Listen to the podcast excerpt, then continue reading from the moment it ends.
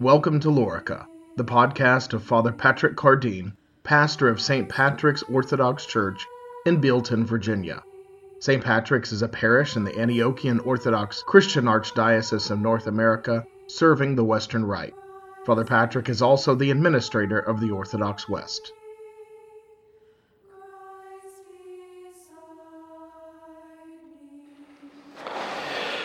Beauty is about proportion and symmetry. It is about the proper relation of parts one to another. And when the truth of a thing is properly presented by good proportion and symmetry, it strikes us in the heart as beauty, even if it is a thing that brings grief, because we know in the end that the truth is grief will not remain, but beauty will remain. Next to Good Friday, I cannot think of another instance in the church calendar year where this is more poignantly true than in this feast on the Holy Innocents. This feast gives us an opportunity to really learn how we must live in this world, this world which is stricken by so much grief and disappointment while we're going through this grief and disappointment that we experience even on this night in this feast, we are reminded that we must contemplate and reflect on the victory of the cross in the midst of it. And we have to say, how can we live in this world with dignity, with grace, with hope and faith? How can we live with beauty in this very corrupt world? And this feast, I think, beautifully teaches us how to do that. The church is very bold in her prayers, in her hymns, in the sermons of the fathers associated with this feast. So bold that to those who are not a part of our number, who are outside of our faith, would find these things incomprehensible, jarring, offensive, even. And yet, we, we can and do say such things as we hear tonight with courage and confidence, without shame, because we know that Christ is risen. That's why we can say these things. Even so, we say them with some sensitivity, with a recognition that we still have many dark waters to pass through in this life. That's, by the way, why we are in violet and not in red. We are celebrating the holy innocents as martyrs in the kingdom of God, but red, the church, and her sensitivity would just be too much on this night. And so we are in violet instead. King Herod was considered one of the cruelest tyrants in history, actually. In the course of his reign, he killed a lot of people. He drowned his brother in law who was only 16 and the high priest of Israel at the time. He murdered his uncle, Joseph, and Miriam, Joseph's wife. He murdered his mother in law, Alexandra.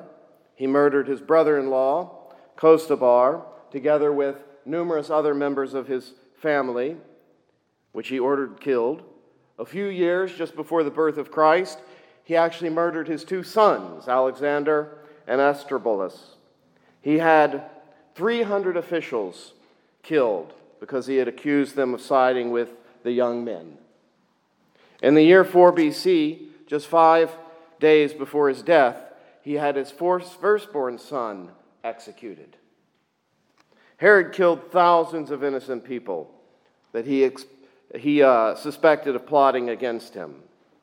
That's the man who stands in the center of this story tonight. The man who Matthew reports sent and slew all the boys in Bethlehem and its neighborhood who were two years old and younger. How does the church respond to this heinous evil? With grief? Tonight, in the gospel, we heard of Rachel weeping for her children. And yet, at the same time that we hear Rachel weeping for her children, we also have this hymn appointed for today's office of lauds.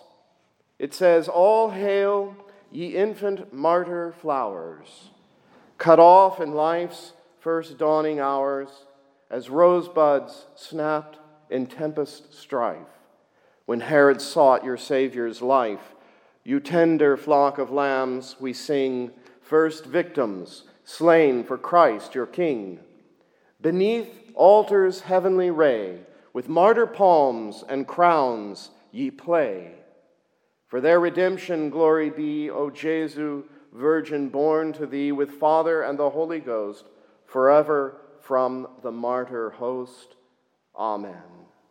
There's also a sermon appointed for the office today, taken from St. Augustine's sermon on this feast day. He says, Today, dearest brethren, we celebrate the birthday of those children who were slaughtered, as the gospel tells us, by that exceedingly cruel King Herod. Let the earth, therefore, rejoice and the church exult. She, the fruitful mother of so many heavenly champions and of such glorious virtues. Never, in fact, would that impious tyrant have been able to benefit these children by the sweetest kindness as much as he has done by his hatred. For as today's feast reveals, in the measure with which malice in all its fury was poured out upon the holy children, did heaven's blessings stream down upon them. Blessed are you, Bethlehem, and the land of Judah. You suffered the inhumanity of King Herod in the murder of your babes, and thereby have become worthy to offer to the Lord a pure host of infants. In full right do we celebrate the heavenly birthday of these children, whom the world calls to be born unto an eternally blessed life, rather than that from their mother's womb for they attain the grace of everlasting life before the enjoyment of the present. The precious death of any martyr deserves high praise because of his heroic confession. The death of these children is precious in the sight of God because of the beatitude they gained so quickly. For already at the beginning of their lives, they pass on. The end of the present life is for them the beginning of glory. These then, whom Herod's cruelty tore as sucklings from their mother's bosom, are justly hailed as infant martyr flowers. They were the church's first blossoms, matured by the frost of persecution during the cold winter of unbelief. End quote. These holy innocents who we remember on this day are now in glory. They are among the band of intercessors who pray for us to fight the good fight of faith. We heard tonight in John's apocalypse these are the ones who follow the Lamb wherever he goes. These were redeemed from among men, being first fruits to God and to the Lamb, and in their mouth was found no deceit, for they are without fault before the throne of God. These pure and innocent babes, they teach us in this feast. They teach us how we are to go to God, how we are to enter the kingdom of heaven. With simplicity and purity of heart, they go into the Father's presence. In that hymn, they are charmingly portrayed as playing with their martyrs' palms and crowns. This world is still full of darkness. There are still many Herods about inspired by Satan to kill and destroy and cause grief and pain and suffering. And yet we know by this feast, we know that he can do nothing to harm the pure and the innocent. There is another rather jarring verse in one of the hymns which says that as they saw the shining swords coming to slay them, they thought they were toys to play with. Because of their innocence, they see only God. They know only good. They do not see the darkness. They are incapable of it. They see only the light. While they were murdered by an evil king, they received the palm and crown of the martyr as innocent children. And what did they do with them? They played with them. What a glorious faith we have. What a glorious faith we have that mocks the fruitless foe that can do nothing to us. Nothing. The more we are assailed, the more we are blessed. We who trust in God, if only we be like these innocent babes. Christ is born. In the name of the Father, and of the Son, and of the Holy Spirit. Amen. You have been listening to Father Patrick Cardine, pastor of St. Patrick's Orthodox Church in Bealeton, Virginia. This has been a production of the Orthodox West.